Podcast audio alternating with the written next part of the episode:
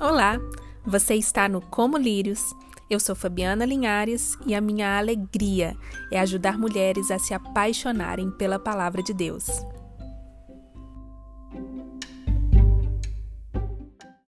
Olá, estamos no nosso terceiro episódio do estudo dessa carta de Judas, dessa epístola de Judas, meio-irmão de Cristo. Não é impressionante que uma carta de apenas um capítulo contenha tanta coisa preciosa, contenha tanto ensino? Glória a Deus por isso, gente. A gente tem que mergulhar mesmo nas Escrituras, porque o Senhor, ele, ele tem tanta, tanta coisa para nos ensinar, para nos revelar sobre Ele. Então, vamos que vamos. Vamos apenas é, nos relembrar aqui agora é, de, né, do que, que a gente já passou, né, nesses últimos dois episódios.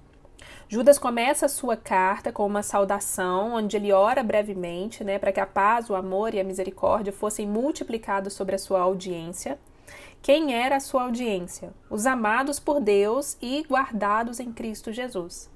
Não somente amados por Deus, como também amados por Judas. Um motivo pelo qual ele escreve essa carta, porque ele amava aqueles irmãos e ele se preocupava com eles. No último episódio, nós vimos o motivo da preocupação de Judas. Falsos mestres estavam se infiltrando na igreja. Eles queriam perverter a sã doutrina, eles queriam trazer um liberalismo, né? Uma mistura de gnosticismo com o pensamento do anomismo. Eles negavam a Cristo em suas ações, então eles traziam risco para a fé, para as doutrinas ensinadas pelos apóstolos. E Judas diz que aqueles homens, a quem ele chega a chamar de ímpios, eles estavam entrando sorrateiramente, de mansinho, e que os seus amados irmãos, eles nem estavam percebendo, por isso que eles estavam correndo risco. Aí ele começa no verso cinco, então, a dar exemplos do caráter daqueles falsos mestres, a fim de que os seus amados irmãos pudessem identificar aqueles homens mentirosos, mas com uma aparência de, de homens piedosos. Ele traz exemplos históricos. Por quê? Porque o povo de Deus conhecia aqueles exemplos, tinha, tinha afinidade com aqueles exemplos. E aí era mais fácil de ilustrar o caráter daqueles falsificadores de Satanás. Olha para você ver aí no verso cinco, ele diz: "Quero, pois, lembrar-vos, embora já estejais cientes de tudo uma vez por todas, que o Senhor, tendo libertado um povo, tirando-o da terra do Egito, destruiu depois os que não creram." Judas quer mostrar àquela igreja que uma das características daqueles homens é que eles eram descrentes. Eles não criam de fato em Deus. A incredulidade, queridas, é um caminho de desastre. O final da linha para quem é incrédulo é a própria destruição. Lá em primeira Coríntios, no capítulo dez, no verso onze, nós vemos que essas coisas aconteceram a eles como exemplo e foram escritas como advertência para nós sobre quem tem chegado ao fim dos tempos. Os pecados de Israel, eles foram registrados para nos alertar. Aqueles que se apartaram da verdade, eles pereceram no deserto. O exemplo do povo de Israel sendo tirado do Egito, ele era claro para aquela audiência. Eles sabiam, eles conheciam a história, eles sabiam o que tinha acontecido. Deus liberta o seu povo da escravidão e os conduz até a terra prometida, terra que emana leite e mel. No caminho para a terra prometida, esse povo passa pelo deserto e ele permanece ali no deserto por muito tempo. No deserto, cerca de dois milhões de pessoas acabaram morrendo, né? Foram enterradas nas areias daquele deserto, e tudo isso por causa de incredulidade, desobediência, rebeldia. Então, no deserto, eles permaneceram por quarenta anos. Até que eles chegam às portas da terra prometida, e Moisés, então, envia doze homens, um homem de cada tribo de Israel, para sondarem a terra antes deles entrarem.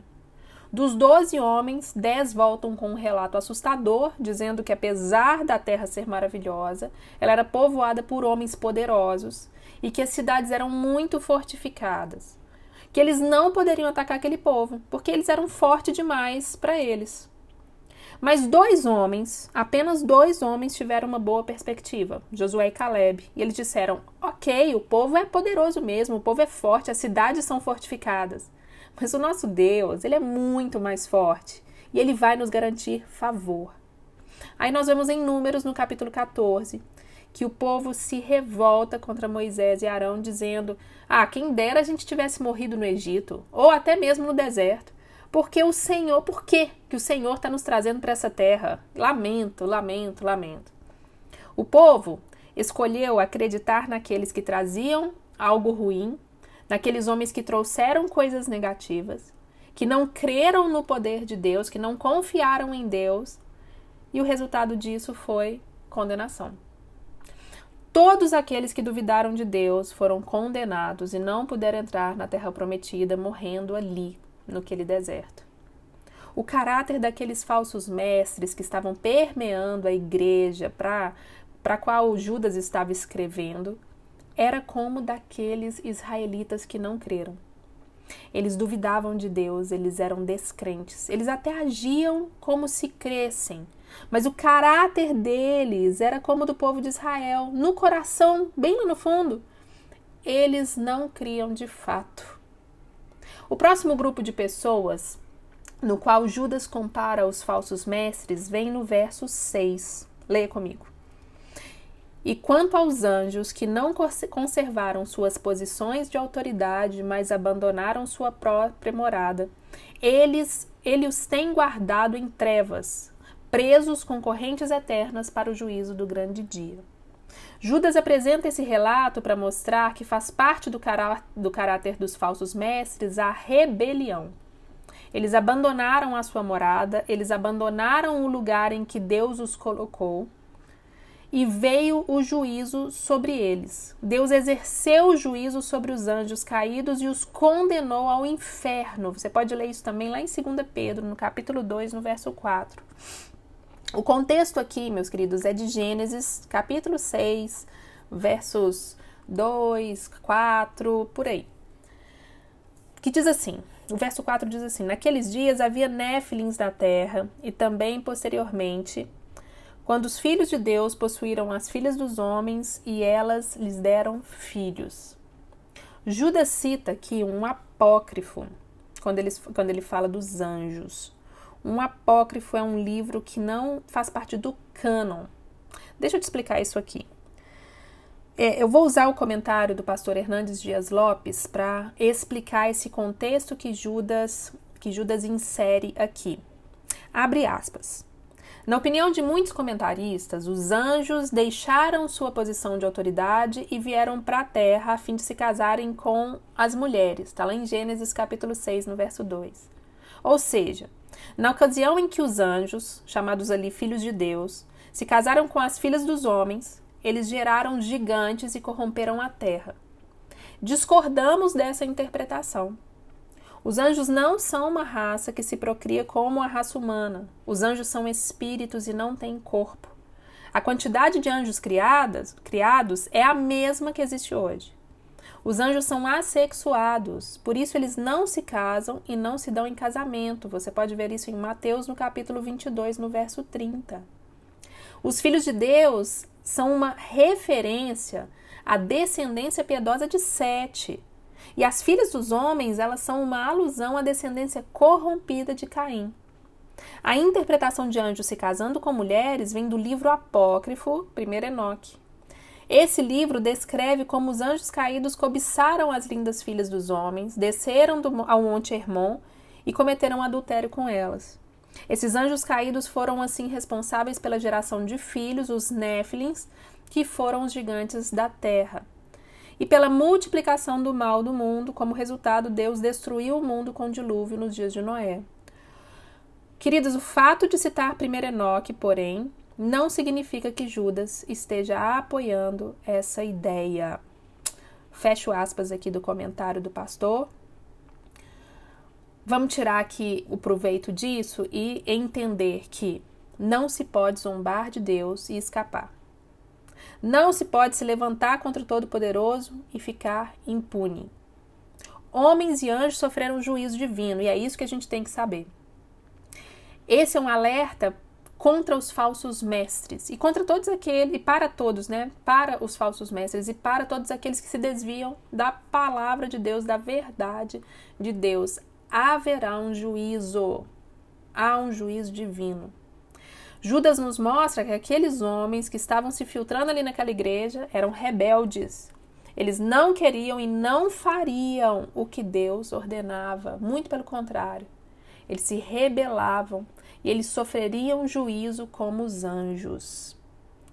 O próximo exemplo que Judas usa para ilustrar o caráter daqueles falsos mestres é o de Sodoma e Gomorra. Olha isso. No verso sete diz: de modo semelhante a estes, Sodoma e Gomorra e as cidades em, em redor se entregaram à imoralidade e a relações sexuais antinaturais. Estando sob castigo do fogo eterno, elas servem de exemplo. Aqui fica claro pra gente que a imoralidade sexual era um traço da personalidade daqueles homens que se infiltravam na igreja. E o contexto aqui está lá em Gênesis capítulo dezenove, né, em que Deus envia dois anjos a Sodoma e Gomorra para destruírem a cidade que estava mergulhada no pecado. Os sodomitas, eles se entregaram assim à perversão, à prostituição, à, homossexual, à homossexualidade, e Deus os condenou ao fogo eterno. O resultado foi a destruição daquelas cidades. Judas mostra que aqueles falsos mestres que estavam ali chegando devagarzinho, de mansinho naquela igreja, eram como o povo de Sodoma e Gomorra. Eles estavam envolvidos em imoralidade sexual. Eles usavam da graça de Deus como uma licença para pecar. Eles pervertiam as doutrinas, de modo que deixava tudo mais flexível, tudo mais atraente, mais liberal. Ah, tudo pode, tudo é permitido. Depois você vai lá e pede perdão. Alguma semelhança com os dias de hoje, gente? Pois então, Judas deixa para nós esses três exemplos de comunidades. O pecado de Israel é, mostrando a incredulidade, o pecado dos anjos mostrando a rebeldia contra a autoridade de Deus e o pecado de Sodoma e Gomorra mostrando a indecência moral. E antes de continuar com os exemplos históricos, Judas mostra o caminho perigoso e escorregadio em que eles, aqueles mestres estavam entrando.